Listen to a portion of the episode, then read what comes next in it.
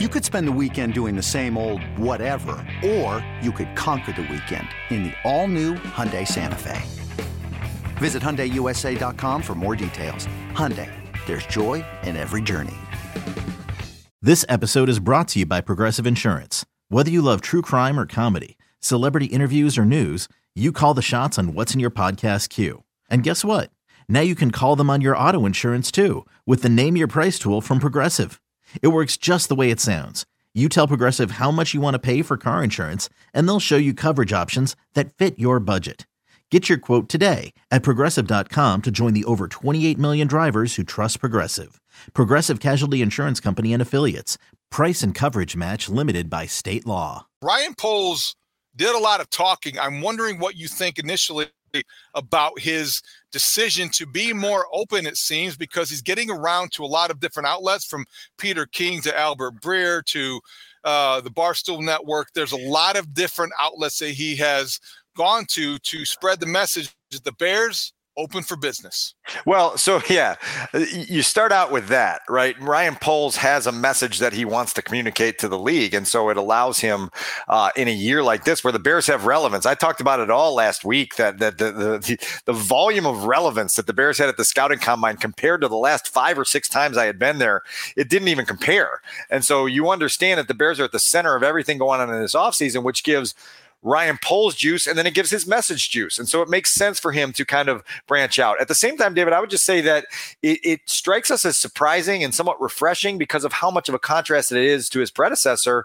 Ryan Pace, who didn't do a lot of this and didn't want to be sort of on stage with the microphone, kind of trumpeting the message of the Chicago Bears a lot. And so you have kind of a difference in approach colliding with a, a, a level of juice and relevance that hasn't been there in a while. And it's given us an opportunity to learn a lot more uh, obviously about Ryan's vision and, and how he hopes this offseason goes, because obviously seven re- weeks from now, we're going to be having a totally different discussion where possibility is no longer the, the, the, the discussion point and, and what actually happened is going to be what we're talking about. Before I get into some of the things that stood out, I wanted to know what you believe was the degree or the amount of strate- uh, strategic initiative factoring in here, because there was definitely, I wondered if it was just, as you said, maybe just being relevant and active and friendly and professional, or was it strategic in getting certain messages out to the right people? Both, right? I mean, like because Peter King wants to talk to Ryan Poles because the Bears have the number one pick and almost hundred million dollars in cap space. You know, a couple years ago, Peter King has no interest in that storyline at this time of year because there's a lot bigger fish to fry. I also think that Ryan just understands that you have to dance the dance, and right now the Bears have to dance the dance until they have what they want. And what they want is a, a whole, you know, gift basket worth of picks for the NFL draft this year, next year, and beyond to try to build this team back into a sustainable championship contender. Uh, and they also have to go into free agency a week from now and and figure out how they are going to be disciplined but productive in a very critical stretch of a few weeks there that's going to lead them into the draft. So there's a lot of work that needs to get accomplished, and some of the work that needs to get accomplished requires messaging. And I think Ryan and uh, Ian Cunningham and other people people uh, on that Bears staff have done a nice job of, of getting out in front and tr- trying to let the, the rest of the league know exactly where they're at and and and what they need to do to uh, to come get whatever they want. Okay, a couple of the messages that I uh, feel like are, are most important. Number one, through Peter King, he said that Ryan Poles had talked to three different teams about trading the number one overall pick. That there was a, a propensity to to uh, look ahead for Ryan. Or, or I guess Ryan Poles wants to look at this as a long term project, not just a one year draft. And yes, that's how you sustain success. And he talked about getting and being confident in getting a first round pick in 2024 and a first round pick in 2025. And if he's able to do that, Dan, I believe that they'll feel like they can either use those picks or use them to move up, which brings me to my other big takeaway from the Peter King article was that this commitment to Justin Fields almost he said see it through. He must be listening to our podcast. See, see? it through and that allows him to do that because next year if you see it through 2023 and you don't like what you have in Justin Fields, you would have the draft capital. You'd be armed to move up to be in a position to draft a quarterback you might prefer.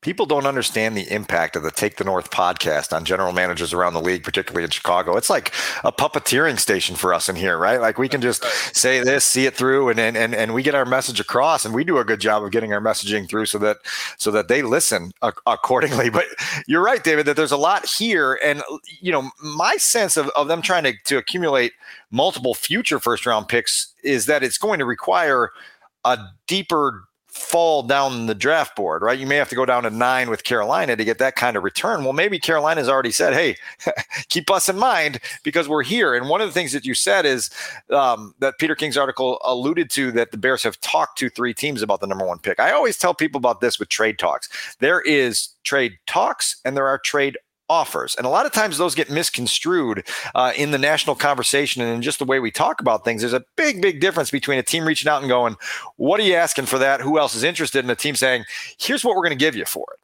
you know and so that's what you got to have to filter through here in the coming weeks to figure out what is actually on the table for the bears versus just open lines and, and that they can reach back out to those open lines and try to figure those things out.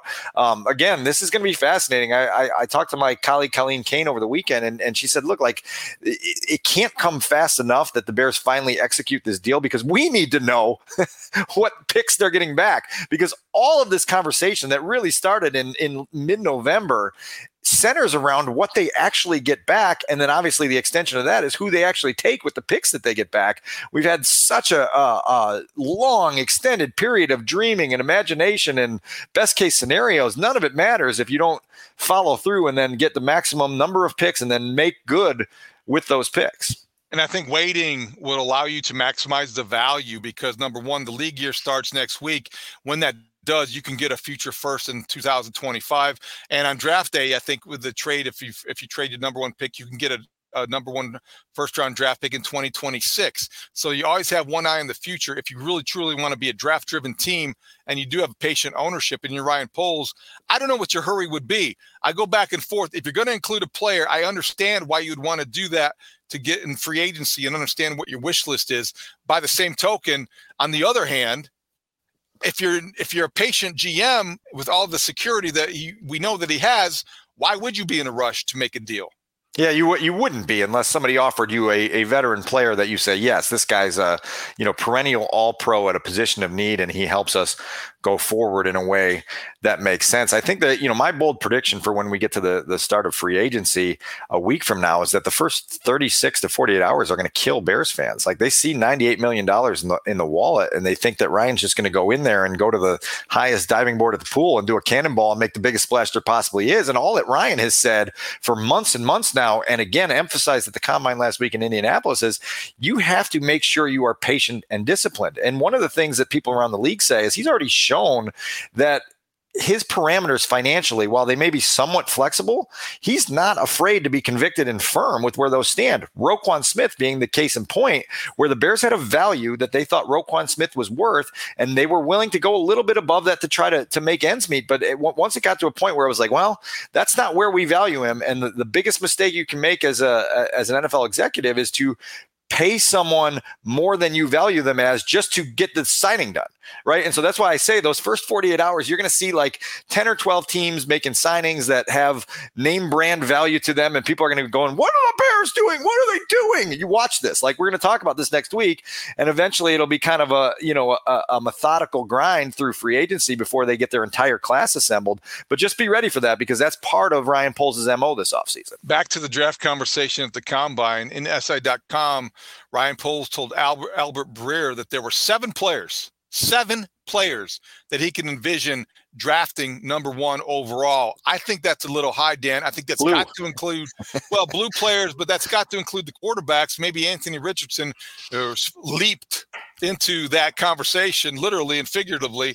But I don't know about seven. That to me seemed like that was some of the inflated messaging that might be being put out there to make people think something might not be the. It's true that might not be the case. Blue bucket blue bucket. We got seven names in the blue bucket right now, right? Or maybe more than that. But uh, I mean, it, it, it seems hefty. At the same time, the Bears have a lot of needs, and I think we'd both agree that you know Bryce Young is a candidate to be picked number one. Will Anderson's okay. a candidate, right? Uh, Jalen Carter would be is in that list, right? Uh, well, that's a question, right? They've got to figure out how to handle that. But talent wise, certainly he's a candidate. You okay. certainly now you're going to have your discussions internally at 1920 Football Drive this week and figure out which direction you want to go with that. I think you're talking about. I mean, is uh, yeah, yeah, I guess Skoronski wouldn't be a guy you'd take number no, one. Ty- CJ, CJ Stroud, the edge rusher from Texas Tech, Tyree Wilson. He's got to be in that on that list a okay, little bit. That's fine. Um, yeah, maybe we're maybe we're struggling to get seven. I don't have my full list. Oh, you, you, know, you know who else that is a really?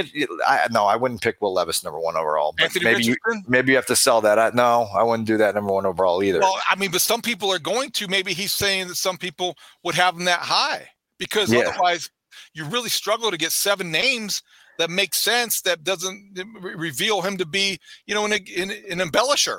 Well, right, right, and some of this is like some of this is are you embellishing to convince the rest of the league that hey, you know, we're we're comfortable taking these seven guys at number one, or are you embellishing so you feel comfortable that when you trade back to nine, you go, oh yeah, we got one of the guys that we would have taken number one overall, and then you can message that to the public as saying the headliner of our draft class is the guy that we would have thought would have been the headliner of our draft class much higher. You know what happens every year on draft weekend. Every single guy that gets picked those teams just can't believe you're still available ever. if they draft ninth and they are, are, in a position to take an offensive tackle or an offensive lineman, there was some news over the weekend. Peter Skoronski from Northwestern, whose uh, grandfather played for the Green Bay Packers, he's got short arms, Dan. I don't know if you've heard, but they're only 32 inches and a quarter. So maybe he's a guard, maybe he's a good tackle because of his footwork. But if he's there at nine, you could see the Bears maybe jumping at that if they move down to, to ninth and they get two first round picks from the Panthers who are desperate for a quarterback now that Derek Carr is a Saint. Yeah, I, I, look like right, and and you have everything available to you right now. Every option is possible, and so it's going to be really interesting to see which direction they go. Um, obviously, I think you and I both agree that this is the first time in a while. I, I, think I tweeted it over the weekend that it hadn't been since 2018 that I went to a combine and the Bears had a first round pick. The 2021 combine was canceled because of COVID or amended, and, and so all of a sudden you see all these prospects coming to the podium, and you're like, these guys all have a chance to be Chicago Bears in some way, shape, or form. So we'll see how it shakes up. Plenty of draft talk to come. We'll have a lot of things to say moving forward, but we have a special guest we want to welcome next.